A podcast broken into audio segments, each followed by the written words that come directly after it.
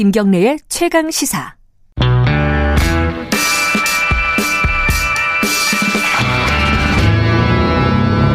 더 이상 웨이팅은 없다. 박대기의 고속 경제. 박대기의 고속 경제 KBS 박대기 기자 나와 있습니다. 안녕하세요. 네, 안녕하십니까. 박대기 기자는 어 약간 보통 얘기하는 덕후 네, 뭐 그런 느낌이 좀 있죠. 어, 상당히 있죠. 어느 쪽에 보통 덕후라고 스스로 자부하고 계십니까? 뭐 이제 IT 제품에 대해서 음. 덕후이기도 하고요. 진짜 그럴 것 네. 같아. 딱 보기에. 원래 그- 공대 다녀가지고요. 아 공대 출신. 네. 공대 출신 기자 거의 없는데 그죠? 예, 아주 음, 드물죠. 아주 좋은 어떤 장점을 갖고 있는 겁니다. 따지고 보면. 근데 사실 요새는 IT 제품도 그렇고 사실 자동차도 거- 큰 광의로 보면 전자제품에 들어가잖아요, 요새는. 네. 전기차 나오고 이러면서. 그러니까 이런 어떤 전기 제품, 전자 제품, IT 제품 여기에 관심 있는 사람들이 굉장히 많습니다, 우리나라에도. 네.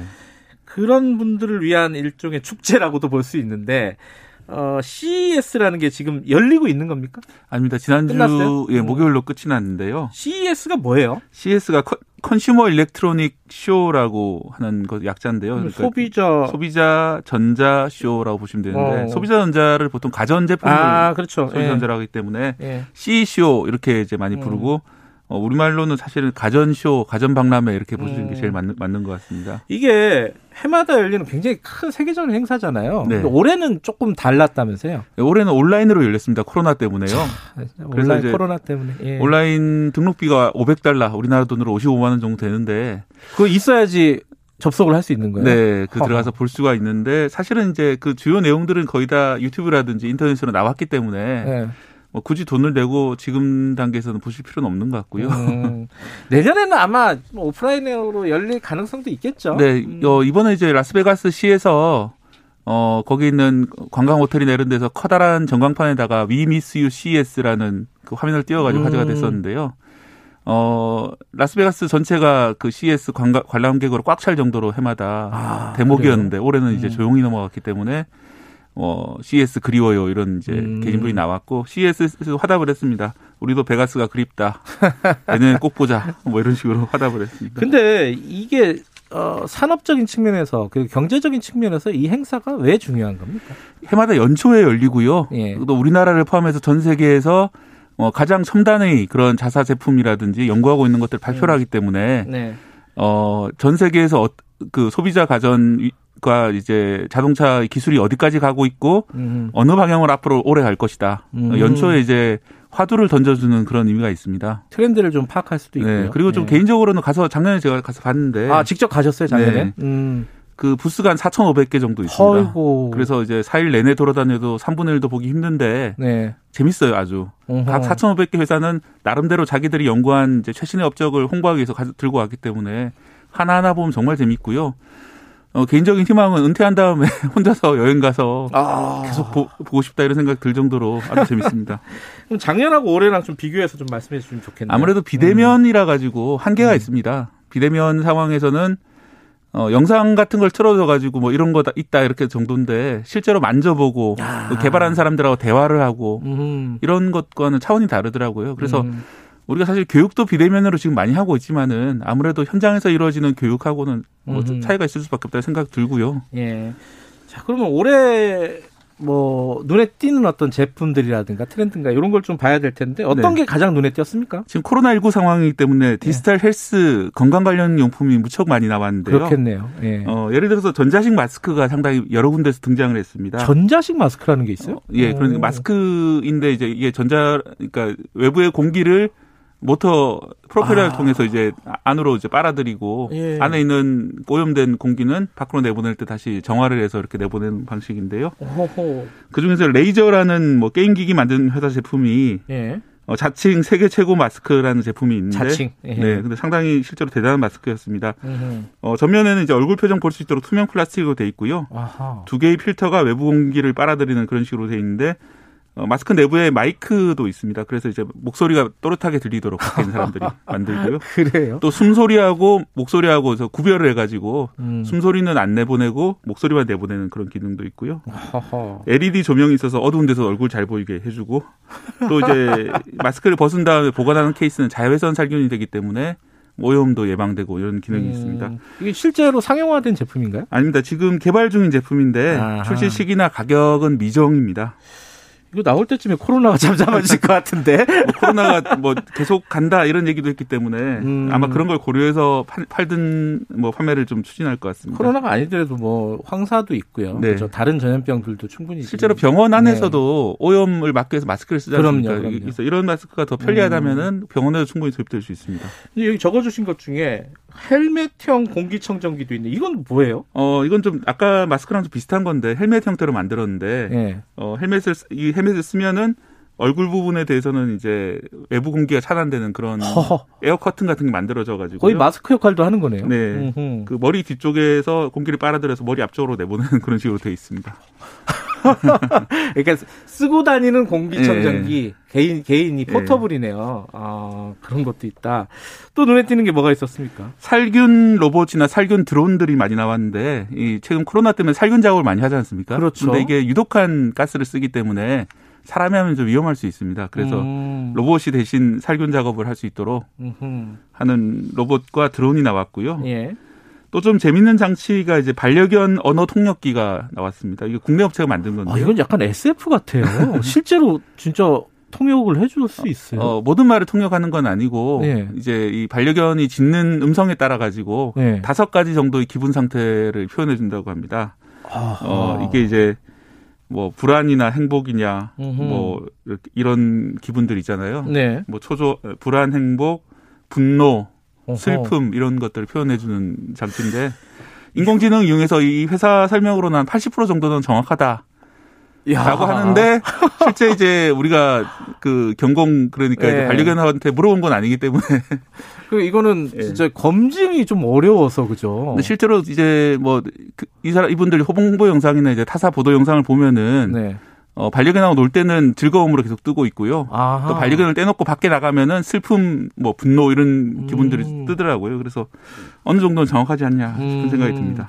야, 미래에 진짜 개라든가 고양이라든가 동물들의 언어를 어느 정도 수준에서 통역을 해준다면은 진짜 굉장한 발명품이 될 것 같아요. 그죠? 네. 근데 일단 기본적인 게 나왔다. 기본 정도는 파악할 수 있는. 네. 야, 나중에 상용화 될지 한번 지켜보고요. 그리고 이제 제일 요새 트렌드 중에 가장 관심이 있는 것 중에 하나는 타는 거잖아요. 타는 네. 거. 이런 거에 대한 것들은 좀 없었습니까? 네, 올해도 이제 여기 원래 CE쇼가 라스베가스 모터쇼라고 불릴 정도로 음. 어, 자동차 비중이 높습니다. 네. 올해도 마찬가지였는데요. 제네럴 모터스 GM이 4년 뒤까지 30조 원을 투자해서 어, 전기차 라인업을 크게 늘리겠다. GM이. 네. 그리고 이제 어, 세 가지 제로, three zero를 발표했는데요. 네. 탄소 배출을 0으로 만들고 도로 혼- 혼잡 그리고 교통사고도 제로로 만들겠다. 발표를 했는데 탄소 배출 제로는 전기차로 가겠다는 얘기고요. 도로 예. 혼잡, 교통사고는 자율주행으로 가서 이런 문제를 음. 해결하겠다. 이런 발표를 했습니다. 어, GM 같은 경우는 캐딜락이나 쉐보레 만드는 회사인데 좀 옛날 회사 느낌이 많이 들죠. 그런데 그렇죠. 현재 점유율이 시- 세계 4위고요. 네. 현대차가 5위 정도인데 어, 현대차보다도 다소 큰 회사인 정도로 여전히 음. 이제 지배력이 큰 회사고 네. 특히 우리나라 업체 이제 배터리를 이용해서 전기차로 전환을 많이 하고 있습니다. 음흠. 그래서 이제 우리나라 관련 산업도 호재로 받아들여지고 있고요. 네. 어, 유인 드론, 플라잉카를 만들겠다고 선언했는데 이것도 이제 우리나라 업체랑 좀 비슷하죠. 음흠. 경쟁 상대네요, 우리나라 네, 업체. 그렇습니다. 예. 특히 바이든 대통령이 지금 2천조 원을 투입해서 미국의 친환경 인프라를 설치하겠다 이런 얘기를 했는데요. 네. 특히 이제 자국 산업 보호라는 데 이제 기조를 같이 하고 있기 때문에 트럼프 대통령과 음흠. 아마도 이제 제너럴 모터스가 바이든 시대에 상당히 기대가 많이 올 것 같습니다. 예. 근데 우리 기업들 중에 소식 중에 뉴스에서 본 것 중에 가장 관심이 있었던 거는 이 상소문 네. 폰이에요. LG LG에서 만든 거죠, 이거는. 네, 롤러울 폰이 처음 이제 모습이 공개가 됐는데 예. 사실 공개된 영상은 5초 정도밖에 안 됩니다. 그래서 화면이 쭉 늘어나는 거예요. 쭉 늘어나는. 신기하더라고요. 그 앞에 보면 쭉 작아지는 것도 있습니다. 어. 뒤에 보면 쭉 작아지는 것도 있는데 예. 어, 지금 공개된 모습을 보면 아마 모터를 써서 사람이 손으로 쭉 늘리는 게 아니라 모터를 써서 위로 늘어났다 작아졌다 이렇게 음, 될것 단추를 같습니다. 누르면. 예, 예. 예. 가격이 안 나왔는데 이제 200만 원대 중반 정도로 이제 추정이 되고 있고요. 이건 상용화가 거의 된 거 아니에요, 그죠? 네, 아마 조만간? 그러니까 올해 안에는 아마 발표할 걸로 이제 추정이 되고 있습니다. 음. 그런데 이제 가격이 비싸다 보니까 네. 당분간은 좀 돈이 많은 분들이나 호기심 많은 분들이 쓸 수 있을 것 같고요. 네. 어, 사실 이제 CS 나오는 모든 상품이 곧바로 팔리는 건 아닙니다. 이제 음. 이번에도 이제 우리나라 업체 삼성에서는 이제 설거지 도와주는 로봇 네. 또 이제 사람의 컨디션을 좀 체크해주는 반려 로봇이 나왔는데 음흠. 이게 이제 당장 상품화 계획된 그런 것들은 아니거든요. 그렇기 음흠. 때문에 이 나온 것들이 이런 식으로 우리가 기술을 만들 수 있다. 음흠. 이런 걸 연구하고 있다는 의미가 있는 행사입니다. 근데 기업 입장에서 보면은 이렇게 과시할 수 있는 네. 자기들의 비전이라든가 지금 업적을 과시할 수 있는 기회도 되지만 아이디어를 너무 빨리 공개하는 거 아니냐. 네. 남들이 뺏길 수가 있잖아요. 실제로 뺏긴 사례가 있습니다. 음. 그 2001년도에 세비시라는 CS랑 비슷한 행사가 그때 당시에 있었는데 유럽 쪽에서 네. 그 세비스에 출품한 작품 중에서 LG전자의 디지털 아이패드라는 작품이 있었거든요. 아이패드였어요. 예, 이름이 똑같이 아이패드였어요. 아, 이름도 같았어요? 근데 이제 2010년도인가요? 애플이 아이패드를 발표를 했는데 9년 뒤에 이제 똑같은 제품을 바- 어, 똑같은 이름의 제품을 발표를 한 음. 거죠. LG 제품은 지금 나오는 아이패드랑 약간은 달라요. 그때는 이제 펜을 써가지고 터치를 해야 되고. 어쨌든 근데 손으로 패드처럼 생긴 것을 들고 이제 뭐 인터넷을 한다는 개념은 똑같은 건데 네, 예. 뭐 구체적으로 좀 다르긴 한데요. 음흠. 또 제가 LG 관계자한테 이거 왜 그때 상품을 못 시켰냐 했더니 뭐 당시에는 이제 부품 단가도 훨씬 비쌀 때였고 소프트웨어 음흠. 환경이라든지 뭐 사용자들의 수용성이라든지가 아직 준비가 안 된 상태였기 때문에 네. 아이디어만 가지고 있다 이제 말았다라고 하는데 사실은 이제 그 디지털 아이패드가 나온 배경이 우리나라에 보면 아파트에 홈패드 에, 패드가 있잖아요. 거실 예. 벽에 있는 홈 오토메이션 예. 이래가지고 패드가 있는데 아 그걸 갖다가 좀 들고 다니면 어떨까 싶은 개념으로 이제 한번 나왔다, 음. 나왔다고 해요. 그러다가 이제 더 이상 발전시키지 못하고 사- 사장이 됐는데 그런 음. 건좀 아쉽죠. 그건 진짜 아쉽네요. 지금 생각해 보면은. 그리고 또 하나가 아마 트렌드 중에 이 환경 문제, 기후 변화 뭐 이런 트렌드들이 좀 있지 않았겠어요? 어떤 예. 부분들이 눈에 띄었나요? 전에도 제가 한번 ESG라는 게 더 이상 이제 홍보 수단이 아니라 네. 기업들의 생존과 관련된 문제다. ESG? ESG가 환경, 사회적 관계 그리고 어. 가버넌스, 저 아. 지배 구조 문제인데 예. 이번에도 사실 발표하는 업체들 중에 어, ESG 관련된 부분을 거의 빠뜨리지 않고 얘기를 하고 있고요. 네. 환경이라든지 뭐 사회적 가치를 얘기 안 하는 기업이 있으면 좀 뒤쳐져 보인다. 이런 음. 인상이 드는 그런 상황이었습니다. 네. 알리백이라는 것도 제가 소개를 했었죠. 재생에너지로 만든 전기만 100% 사용한다. 예. 그런데 이제 보시라는 독일 회사 같은 경우에는 이미 아리백을 자- 달성을 했습니다. 음흠. 그런데 2030년에는 아리백을 넘어서 마이너스 15%를 하기로 이번에 선언을 했는데요. 음. 어, 자기들이 쓰는 전기 100%는 이미 재생에너지를 쓰고 또 스스로 재생에너지를 만든 전기를 자기들 쓰는 에너지 15%만큼 만들어서 공급을 하겠다 오히려 음. 뭐 이런 걸 발표를 했습니다. 예. 국내 가전업체 제품 가운데는 이제 배터리 없는 리모컨이 나왔는데 아. 그동안 이제 리모컨에 배터리 가는 게 상당히 귀찮은 일이었죠. 아, 그거 진짜 그 귀찮아요. 쓰레기, 예, 쓰레기도 많이 나오잖아요. 그리고 예. 그래서 이런 문제 해결하기 위해서 리모컨에다가 태양광 패널을 달았는데 음. 외부에 충전 안 하고 실내에서 이제 형광등으로도 충전이 되도록 이렇게 만들었습니다. 그래서 음. 상당히 뭐 작은 아이디어인데 네. 생활을 변화시키는 이런 아이디어로 재밌었습니다.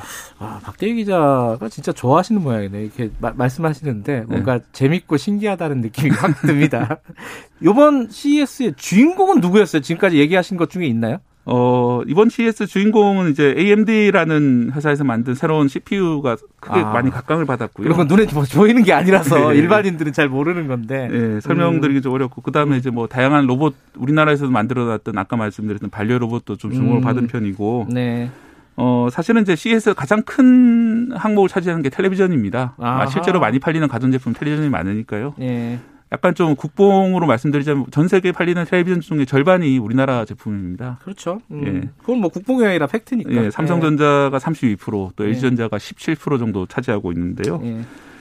그 올해 같은 경우는 미니 LED라는 제품이 상당히 주목을 음. 많이 받고 있습니다.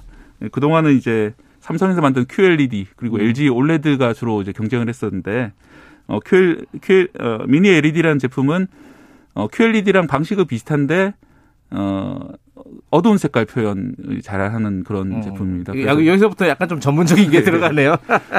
그 OLED가 사실 음. 어두운 색깔 잘 표현을 해요. 그런데 이제 LCD 전통적인 LCD 기반인 QLED는 어두운 색깔 표현이 잘 안 돼서 그동안 좀 약간 뒤쳐져 있었는데 그, 그 부분을 개량한 게 미니 LED인데 삼성하고 LG에서 다 새 제품 내놨고요. 음. 또 경쟁 업체라고 할 수 있는 중국 TCL에서도 미니 LED 제품을 내놨기 때문에 어, 경쟁이 치열해지면 좋은 소비자 입장에 좋은 게 가격이 떨어지겠죠. 음. 그래서 만약에 가격이 충분히 하락한다면은 어, 미니 LED도 한번 고려해 볼 만하다 생각이 음. 듭니다. 알겠습니다. 오늘 재미있는 IT 덕후 이야기 좀 들어봤습니다. 고맙습니다. 네, 고맙습니다. KBS 박대기 기자였고요. 김경래의 최강 시사 듣고 계시고요. 지금 시각은 8시 45분입니다.